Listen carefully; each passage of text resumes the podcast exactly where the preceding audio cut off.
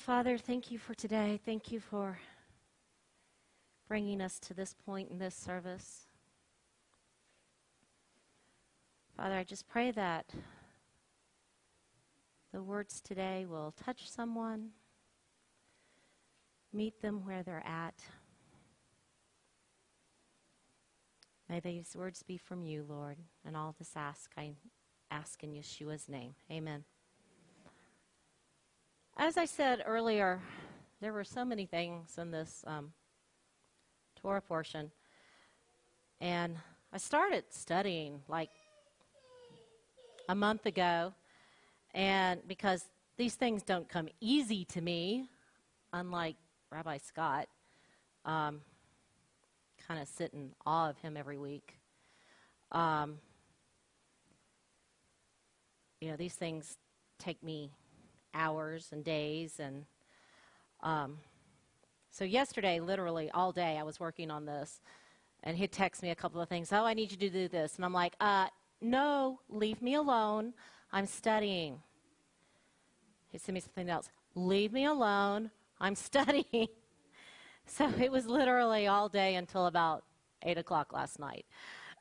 And then we got done, and I looked at Natalie, and I'm like, where are we going for dinner? So we went to dinner because I had nothing cooked and nothing out. And yeah, so we hit Provino's and had Italian. Because, you know, everybody needs some good carbs after you've studied all day, right? so, and then we just had to top it off with some tiramisu because I was just at that point. So, and honestly, it just, I've been, I've been, cra- I have to be honest with you, I've been craving tiramisu for about two weeks. And I had it, and it just didn't, it just didn't do it for me. I have to be honest with you. I'm like, hmm, I thought it was going to taste better than this, so eh, oh well. But anyway, we are going to talk about Jacob today. Um, hopefully, I can bring maybe a different perspective to this. Um, Terry, what did we end up titling this? I we threw about three different titles out. Encountering God in Dark Places is what we ended up titling this. We threw about three titles out. So I'm never good with titles. I like to get help because I'm not good with titles. So we called this Encountering God in Dark Places. Um, so we'll see. Um, Whitley, I don't know if this is going to be a fasten your seatbelt one or not. We'll see. um, but I want to throw a question out to you guys. Who do you think of when you think of a religious hero of the Torah, the Haftorah, Who really kind of comes to your mind when you think of that? Okay. Joseph. I heard Gideon, David, Moses. Okay. Apparently, apparently Jacob's not really high on your list, is he? No, no. He's not really the obvious choice of a hero, is he? I mean, he, he's not like, he doesn't have Abraham's courage. He doesn't have Isaac's faithfulness and self restraint, right? He doesn't have Moses' vigor and passion, doesn't have David's politics and poetry, doesn't have Isaiah's lyricism and hope. You know, Jacob, he was a man, he was surrounded by conflict, right? Couldn't we all agree on that? He had conflict with his brother Esau. He had conflict with his father in law Laban. How many of you can say you've had conflict with your father in laws, right? Or your brothers? He had conflict with his wives. Uh-uh, I don't want to hear about that. he had conflict with his children, you know, whose sibling rivalry actually ended up getting them ex- ex- exiled to Egypt, right? His life, you know, probably would have been a good reality TV program for, for nowadays, right? I mean, it was just, he was, it was filled with tension. It was filled with conflict. It was filled with struggle. You know, everything you see when you read about Jacob. You know, and I think because of that, a lot of us can kind of relate to Jacob, right? You know, a lot of us kind of feel like we are struggling in life. We've got conflict in our life. You know, and when we read about Jacob, it always seems like he's escaping from one trouble to the next trouble to the next trouble, right? You know, and nothing came easily to Jacob. We can't just say Jacob had a life of ease. But one thing that really struck out to me about Jacob is do you realize that he alone of the patriarchs was a man who chose to be chosen? Let me repeat that. He chose to be chosen. Abraham was called by God. Isaac was chosen before his birth. Moses, Joshua, Samuel, David, Isaiah, Jeremiah, these were all singled out by God for their mission, but not Jacob. Let's look at Genesis 25, verses 31 through 33. Genesis 25, 31 through 33. So Jacob said, Sell your birthright to me today. Esau said, Look, I'm about to die. Of whatever use is this to me, a birthright? Jacob said, Make a pledge to me now. So he made a pledge to him and sold his birthright to Jacob. So, what do we see here? We see that Esau had a total disregard of his birthright. Esau was very short sighted. Who's going to die from hunger right then and there? He hadn't been starving for days. He came in from hunting. He saw a bowl of red stew, lentils, whatever it was. He was hungry. He wanted to eat. That bowl of stew ended up being the most costly mistake of his life. That was really expensive.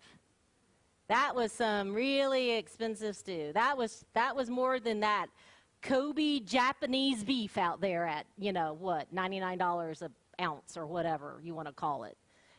This was some expensive stuff. But it, Esau wanted it. He want instant gratification. We see it in the Torah right there. Give it to me now. Instant gratification. Materialistic. I got to have it. Can't wait for it. Birthright? Oh gosh, that's when dad dies. Who cares about that? This is in front of me now. Let me have it now. You know, instant gratification is so tempting and it gets us in so much trouble, right? Think about those Black Friday Amazon deals that just scroll across the top of Amazon. Don't they look good? Mm-hmm. Although I will admit, I do like my new air fryer. I'm just saying. but that was not an Amazon purchase. I was in Sam's. But I am liking my new air fryer. It does really good fish. Yeah. So, you know, and we have we have instant access to everything, guys. Information, food, entertainment, comfort, shopping. Shop at home, drive up. They'll put your groceries in the sh- in your car. You don't even have to walk through the aisles of the grocery store if you don't want to. Someone else will pick out your own groceries for you. Sorry, I can't go there. I like to pick out my own vegetables. Right? You know, I have this thing about grapes. I'll share a little Judy here. If I'm going to eat a grape, it's got to be it's, it can't be it can't be squishy. It's got to be a firm grape. It can't be squishy grapes. Don't bring me squishy grapes. I can't do squishy grapes. So I don't think people are going to pick my produce and go, "Oh, is this a squishy grape or not?" So no, I pick my own produce. Sorry about that. So no. But you know, instant gratification. We want it easy for us. We don't want to, you know, we don't want to wait for it, do we? You know, it's like we're like Esau. We're drawn to colorful packaging. We're drawn to that slick marketing campaign. We're on Facebook and we see that sponsored post, that ad, that video that says, "Oh, here's you're just next this next just have to have it item that's going to make, you know, you slimmer, feel better, erase the lines in your face, you know, then God forbid you click on it because then they got you." And then your Facebook feed is going to be full of this stuff. you know, and then like Amazon, you think you want it, and then it starts showing up in your Facebook feed. You don't even have to say you want it. You may even say you want it, and you don't even click on it, and then it shows up in your Facebook feed, right? Oh, maybe I want a toaster, and then, oh, look, there's this toaster, a sponsored post. Love how these things go on, right? You know, you just, it's just one click, and you've got it, and it delivers to your house. And now, I'm going to tell myself again. Apparently, this is Judy's day to tell on herself. So, we got um, a thing for our garage door that we can open from our phones because we thought it would help my mother because my mother cannot open our garage door with our outside keypad. Don't ask me. My mother is 84, okay? I love her, but she cannot open our out, our keypad. So we bought the thing, put the app on her phone. Of course, the first time she still somehow logged herself out of the device.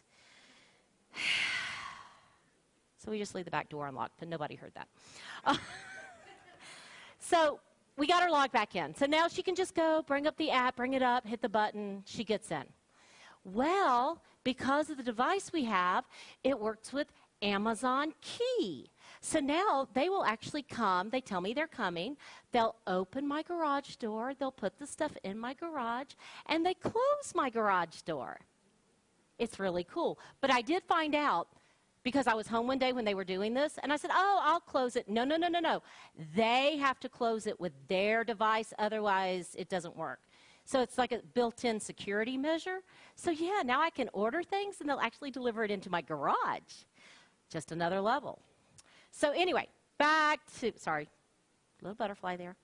Um, you know, so, you know, we, we just, we stay in places because they're comfortable you know, we, we stay in, we put off projects because it's easy.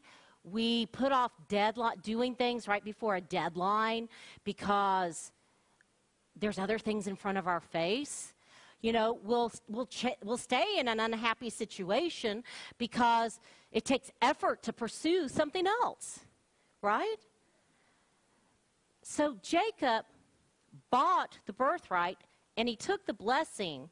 And it was he who chose to carry Abraham's destiny into the future. As Bobby was talking about at 10 a.m., Jacob was born holding onto his brother's Esau heels. And that was consistently his posture during key events of his early life that we see. He bought his brother's birthright, he wore his brother's clothes, at his mother's request, he took his brother's blessing. And when he asked, when asked by his father, Who are you, my son? he replied, I'm Esau, your firstborn. Jacob was the man who wanted to be Esau. Now, why do I say that? Because Esau had the one thing that Jacob didn't have. And what was that? His father's love. Genesis 25 28 says, And Isaac loved Esau because he did eat of his venison, but Rebekah loved Jacob. Isaac craved his father's love. But like all good stories, we've got a plot twist. Esau comes to regret his youthful rash, i.e., instant gratification, decision when the time comes for the actual blessings to occur. You know, he probably figured, ah, oh, Jacob will just forget this. Yeah, Jacob really won't hold him to this. But if we really look inside of us, like most of us, he's going to put the blame of his mistake on others. Oh, that Jacob, look, he just stole my blessing again. He's done this the whole life, you know, rather than admitting his own mistakes, errors, and weakness. So once the blessings have been given out, now we see the tables turn, and now we see Esau wants to be like Jacob. Because Esau wants the blessings. But Esau wants to have them without having to behave within the restraint and without the outlook of life that's characterized Jacob. So he wants what Jacob wants, but he doesn't want to have to behave like Jacob behaves. He wants his cake, and he wants to eat it too. So now we see, as with most situations, there's ramifications, there's consequences to actions. So, as a result of the deceitful way that Jacob gained the blessings of his father, he's now got to leave home. He's in fear of his life, he's in fear of his brother's wrath, and he's got to flee. So, as he's fleeing, his thoughts are elsewhere. You know, Am I leaving in enough time? Esau's a hunter. He knows how to track. Is he following me? Am I leaving a trail? Imagine all these things going through his mind, right? And then he's thinking about to Laban, who he's traveling, because you know he's probably heard some things about his about Laban that's not probably been the best, right? So he's got to stop for the night. You know, and he's he's just troubled. You got to imagine. I'm stopping. Am I going to be safe? Is Esau going to come after me? You know, did mom hold him back? Did, you know, what's going on? You know, is, is, is, is my uncle going to accept me? What is he going to do? You know, and in this troubled mind, there comes a vision. And we got a vision of God and angels and a stairway connecting heaven and earth. And he's done nothing to prepare for this. This is totally unexpected. Jacob literally encounters God the same way we sometimes encounter a familiar face in a crowd of strangers. And this was a meeting that was brought on by God, not by man.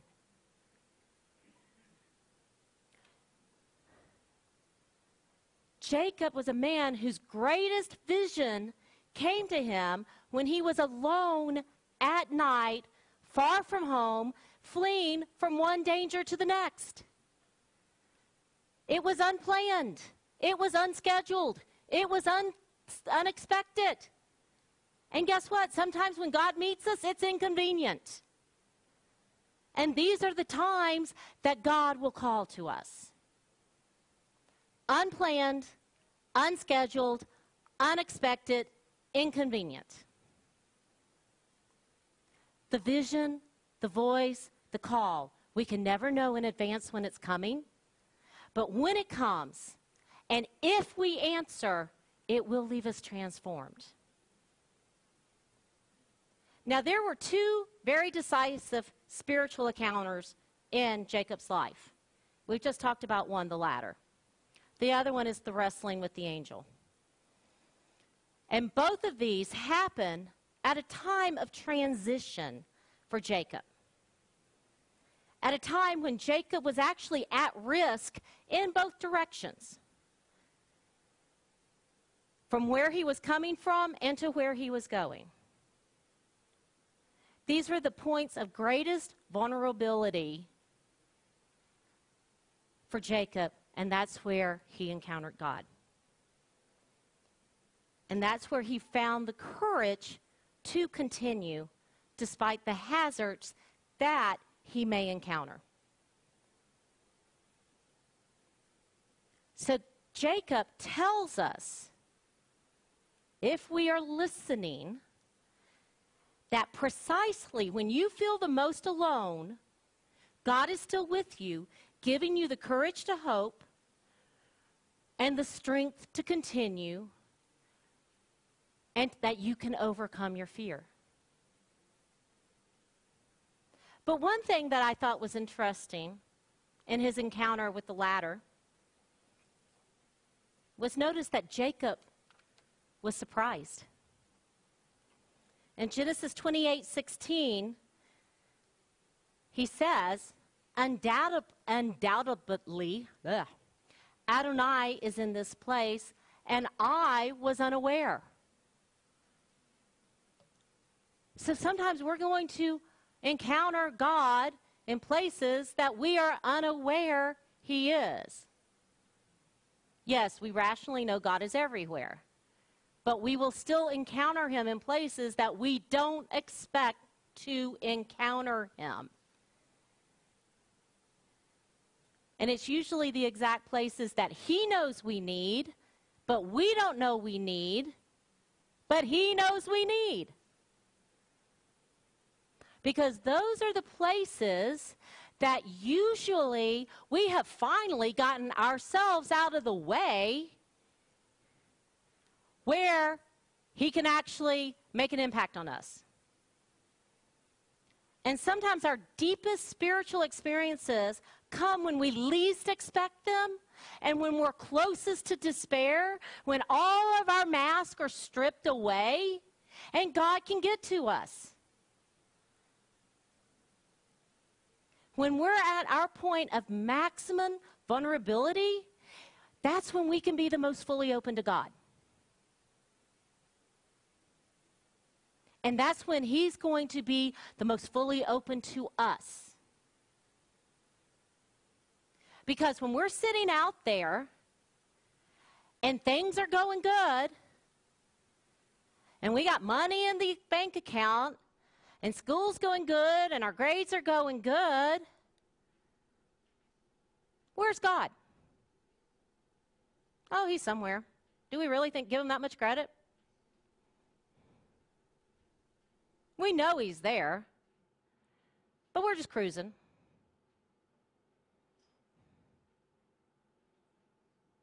You know, it's like that automatic car, it just goes. But when you put it in a manual, that's when you got to pay a little more attention to your gears. And are you going uphill? Are you going downhill? Are you having to stop? How are you doing those, those, those gears? You know? And that's kind of like our relationship with God. Are we in a manual situation or are we in an automatic situation?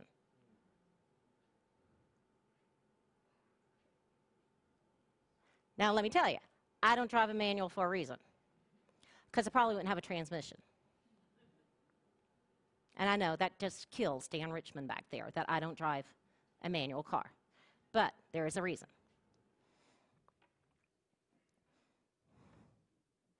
But when you're driving a manual, you're paying attention. There's a reason when I go on long car trips, I don't put my cruise control on because then I zone. If I keep my foot on that gas, then I got to be aware that I'm going a consistent temp- temperature. Good grief. Uh, a consistent speed. Well, and then I got to make sure I'm not going too fast, but we won't talk about that. Okay? When we are really aware and we let ourselves be open, then we allow God in. But you know what? If we're really honest with ourselves, a lot of times we don't want to let God in because we don't want to do what He's going to call us to do. Oh, God may ask me to do something. Really? We're getting to that point. Psalms 34:18 says, "The Lord is close to the brokenhearted and saves those who are crushed in spirit." Sorry guys, my, I'm really I feel dehydrated today for some reason. Psalm 51:17 says, "My sacrifice, O God, is a broken spirit, a broken and contrite heart. You, God, will not despise." Psalm 147 3 says, God heals the brokenhearted and binds up their wounds. So we find God not only in holy and familiar places, but also in the midst of a journey in the middle of the night. We're not only going to find God right here, we're going to find God out there. says, Though I walk through the valley of the shadow of death, I will fear no evil, for you are with me. So, the most profound thing that we should know is the knowledge that we are not alone. We may feel it, we may feel it. Our mind may tell us that, because the mind is the playground of the enemy. But we are not alone. And the more we tell ourselves that, and the more that moves into our heart that we are not alone, that God is always with us, the more we'll open ourselves up. God is holding our hand. He is sheltering us. He is lifting us up when we fall. We will fall. Just because we're believers doesn't mean that we're not going to experience stuff. Okay? He's going to forgive us when we fail. He's going to heal our wounds. It says, He heals the brokenhearted. Well, if He heals the brokenhearted, that means you're going to be brokenhearted. But He will heal. He binds up the wounds. Hence, you will have wounds, but He will heal.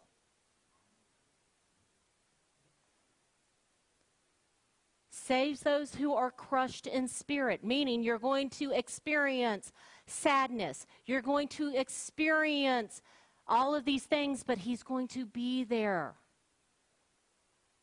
We're not going to be on the spiritual high 24 7, 365. You know, we normally assume that these great spiritual encounters happen in a desert or a mountaintop or a wilderness or a monastery or a retreat you know, oh, I've got to go on this retreat. I've got to go to this retreat. I've got to go to that retreat. All these people have to go to all these retreats because I've got to be prepared and I've got to do something and I've got to be ready. But that wasn't Jacob. Jacob was never ready when he met God.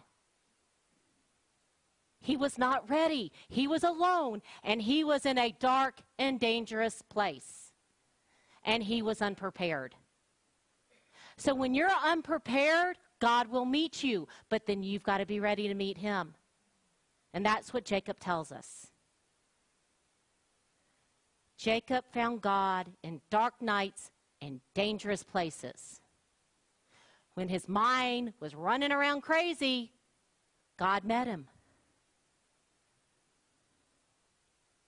He found God when he was unprepared. So, my question is have you found God? Have you really encountered God like Jacob has? Have you really stripped your mask down? What has your dark nights and your dangerous places looked like? What does your faith look like when things aren't going according to your plans? Does it really take a crisis for you to realize that you're really self centered and it's really all about you?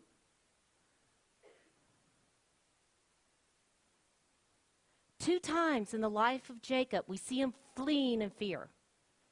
The first time, he's a single man. The second time, he's married, he's got wives, he's got children, he's got herds, he's got wealth. But despite God's assur- assur- assurances, and despite being 20 years or so away from his brother Esau, he is still afraid of him. What does that tell you? For 20 years, this man's walked around with fear of his brother in the back of his mind. There's always been some thought in the back of his mind I wonder if Esau's going to find me. I wonder if today's the day. He probably never verbalized it, but it was always there. So, what do you have in the back of your mind that you haven't verbalized, but it's always there? Is today the day? Is today the day? Is today the day? Can you imagine all the crazy scenarios that went through his mind in 20 years?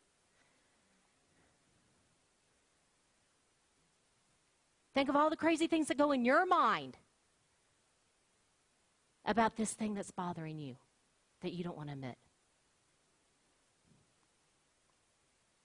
What are you afraid of?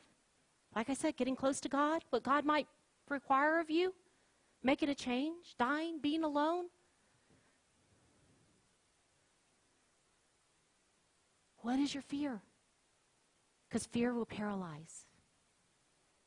But you know, there's one thing to overcoming fear is to realize the difference between fear and danger. Fear is protective when there's real danger. There's a tornado coming to touch down. Okay? That fear helps you to survive a danger. But feelings of discomfort trick us into believing there's danger, which is actually a misinterpretation. Speaking up here is not going to kill you. A fear of being up here is not going to kill you. Correct, Whitley? Right, Whitley? You survived. You faced a fear and you survived. Let me tell you, at my house, I know the minute my daughter sees an insect in her room. I can be anywhere. I hear it. She screams. It's funny. I laugh. Yes, I see you back there. Because she has she doesn't like these things. I know the minute it happens. There's the scream. It goes through the whole house. Yeah, I'll do it to you too. You want to have a standoff? Yeah, you are. And you just thought Whitley was going to be called out. Yeah. The other day, it was a spider that got in her bed. I told her it was desensitivity training. She didn't like that. You're welcome. Ah, maybe. Hey, this is why this is why we have kids. It gives us fodder for messages.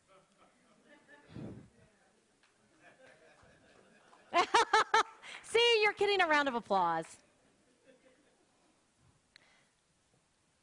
I will move on, honey. I love you. You're welcome. So there, there are fears that are just minor. And then there are fears that paralyze you. There are fears that keep you from moving on. So you need to confront your fears. You need to take charge and confront what scares you in order to reinforce this that the discomfort isn't going to bring you death. And it's not helpful when fear keeps us from doing what God has called us to do. There's a lot of us that don't do what God has called us to do because we're afraid. We're afraid of, oh, what is that going to mean? What's that going to do to my lifestyle? What's my friends going to think about me? I'm going to look foolish. I'm up here. Oh, well, if I look foolish, oh, well. If I look scary, well, you guys think that already, so I'm just reinforcing the, um, the perception. So, you know, your point is sometimes you just got to own it, right?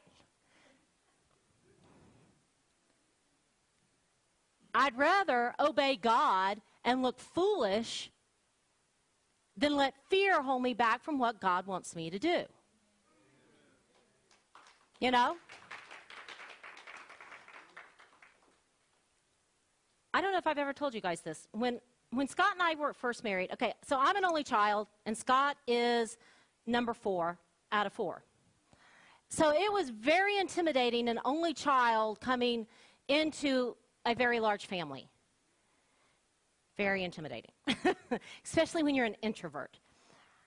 Um, so I would just sit back a lot and just go, um, because you know, and especially the kids were little then, you know, and there were four. There was Logan, Jordan, and Adam, and then Jenny came along. So it was just, it was a lot of chaos for me. And they were loud, and they would all talk in and out and jumping in and out of conversations. And I've learned this. And, you know, being an only child, my house was really calm, and we didn't have a lot of conflict, and I didn't do well with conflict at all. And it's taken me a long time to get well with conflict. And especially getting in ministry umpteen years ago, I did not like conflict. I would try to avoid meetings and everything that I could because I didn't like conflict. Um, and it was a fear thing. Um, I would, you know, my I, I would feel like an elephant was sitting on my chest, really. Um, didn't like conflict. But it was really kind of interesting. Um, over the last few months, I've realized I'm not, I'm not having the same sensations that I used to have. Um, you know, somebody say, "Well, I want to talk to you." Used to let me make me go, "Oh no, what's that? What's going on? What is that about? You know, and I'd automatically go into almost a panic mode that, oh, this is going to be something bad. Now I'm like, okay, fine, whatever. You know, so I've, I've gotten a little more, it's, it's just what I said. I've had more experience with it, and I've realized it's not always bad, so it doesn't always have to be a fear based thing now. So it, there really is something to be said about facing a fear and realizing, getting through the discomfort, that it's not going to kill you. So I've learned that now when somebody says, Oh, I need to talk to you, that I can control my thoughts and not go down that place because, oh, okay, it's probably not bad.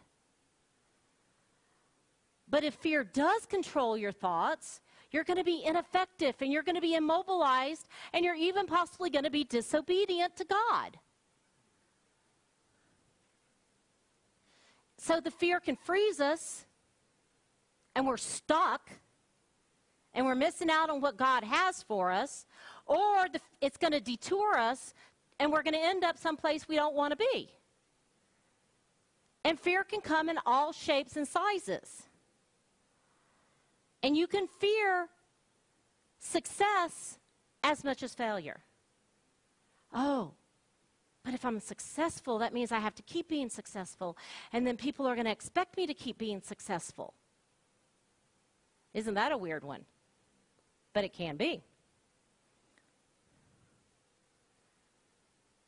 Do you realize that Jacob, Moses, and Jonah were all afraid also?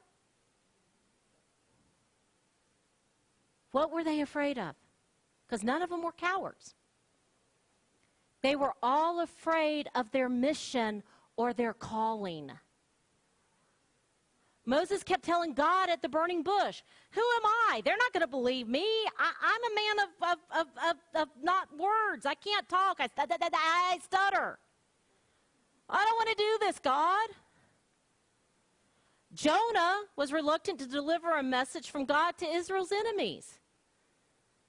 And Jacob had just said to God, I'm unworthy of all the kindness and faith that you've shown me.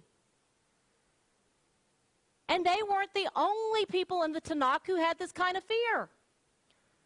The prophet Isaiah told God, I'm a man of unclean lips.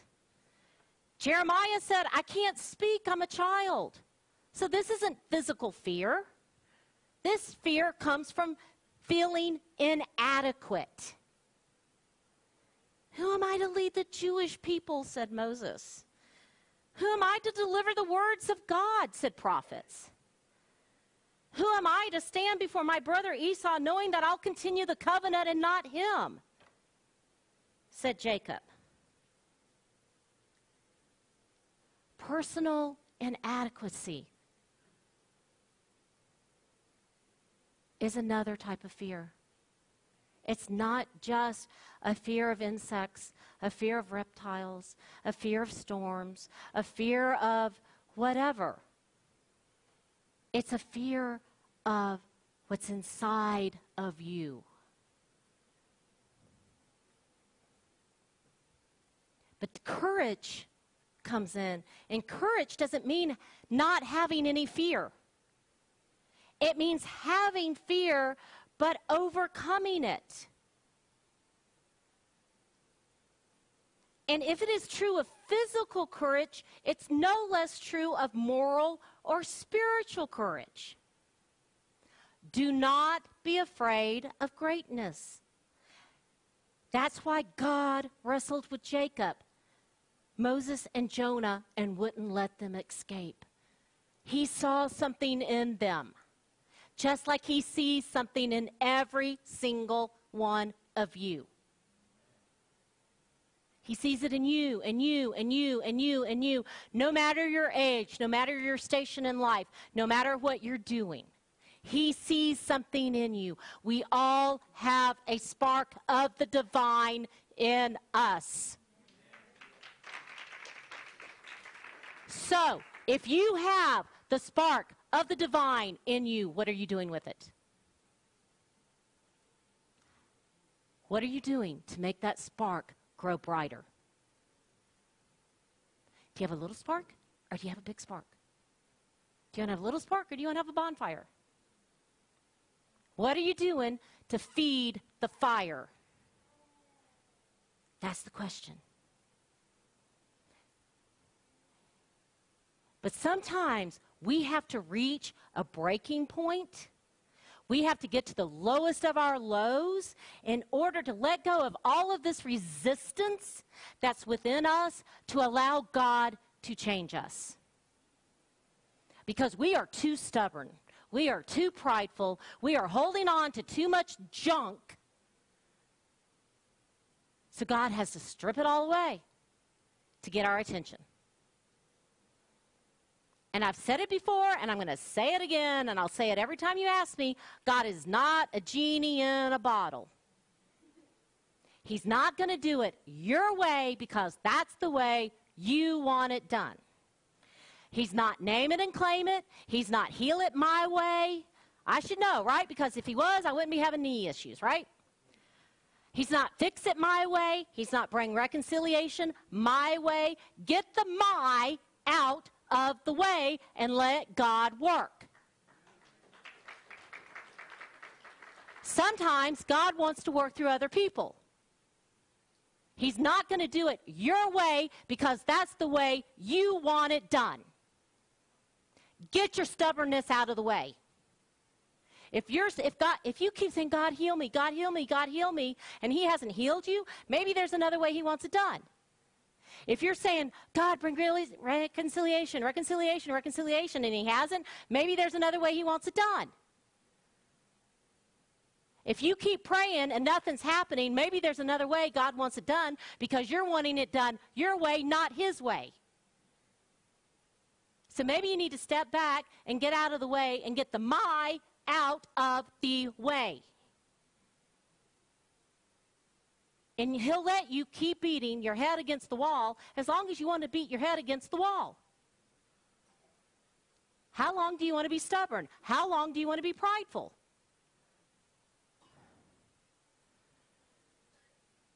If you demand your way, God's going to let you do it your way. But you know what? You're not going to have the results. And guess who's eventually going to win? You know, we do a lot of damage to ourselves spiritually and physically when we get stuck in a certain mindset or believe something a certain way and believe that God's only going to operate one way because He's not a genie in a bottle. He has a lot more vast resources at His disposal than we can ever imagine because our brain is only this big and He's this big for those of you who like visuals. Well, my arms only go so far, Maya. you know, I've had several discussions with a couple of people this week about change and courage and fear, and little did I know it was all going to come together today. Kind of funny, kind of freaky, if you ask me, but okay. Fear drove Jacob to dark places where he encountered God.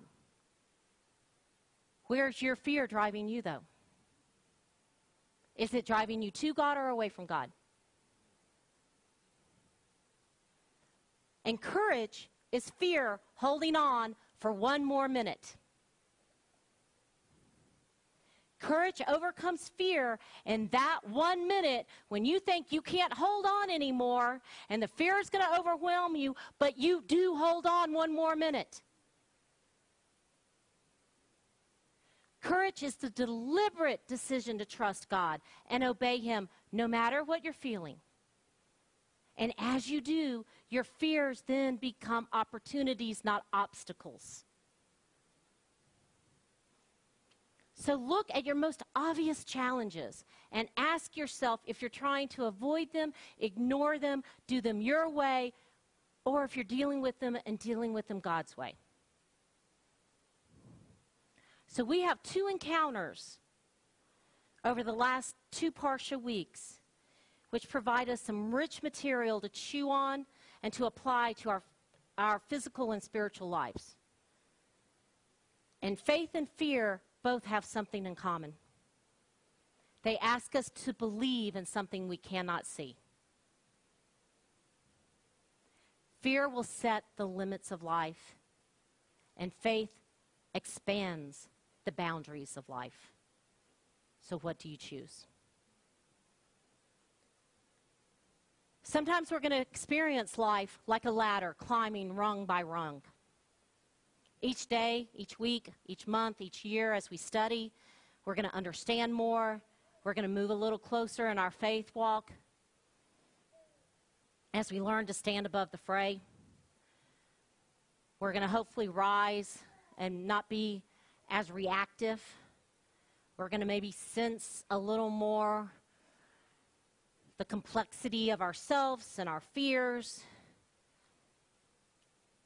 And that's faith as a ladder. And then there's faith as a wrestling match. And as we struggle with our doubts and our hesitations, and above all, fear that we're not as big as people think that we are, or as God wants us to be, out of that experience, we can come out limping. But out of those experiences, we can also discover that we're wrestling with an angel who forces us to find a strength that we didn't know we had. It's our choice. Let's pray.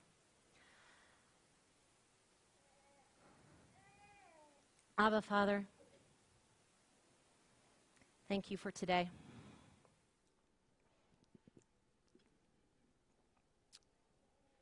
And Father, I know we all have fears that we don't want to face. And if we're really honest with ourselves, we all have something in the back of our mind that weighs on us,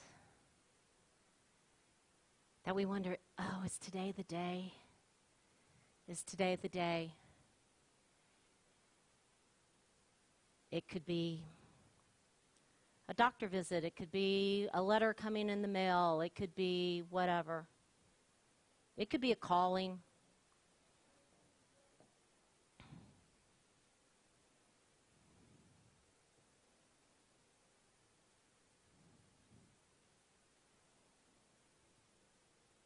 But it's something that weighs and it's something holding us back.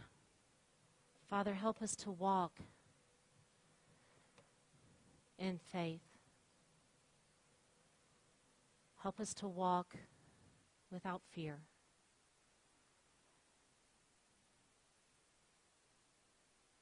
Help us to walk in victory, Lord. And I pray that steps made today will continue to be steps made in victory.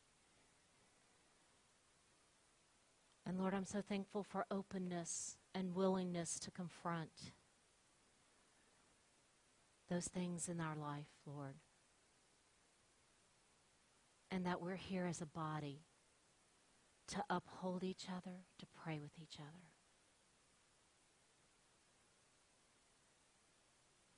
And Father, I ask all of this in Yeshua's name. Amen.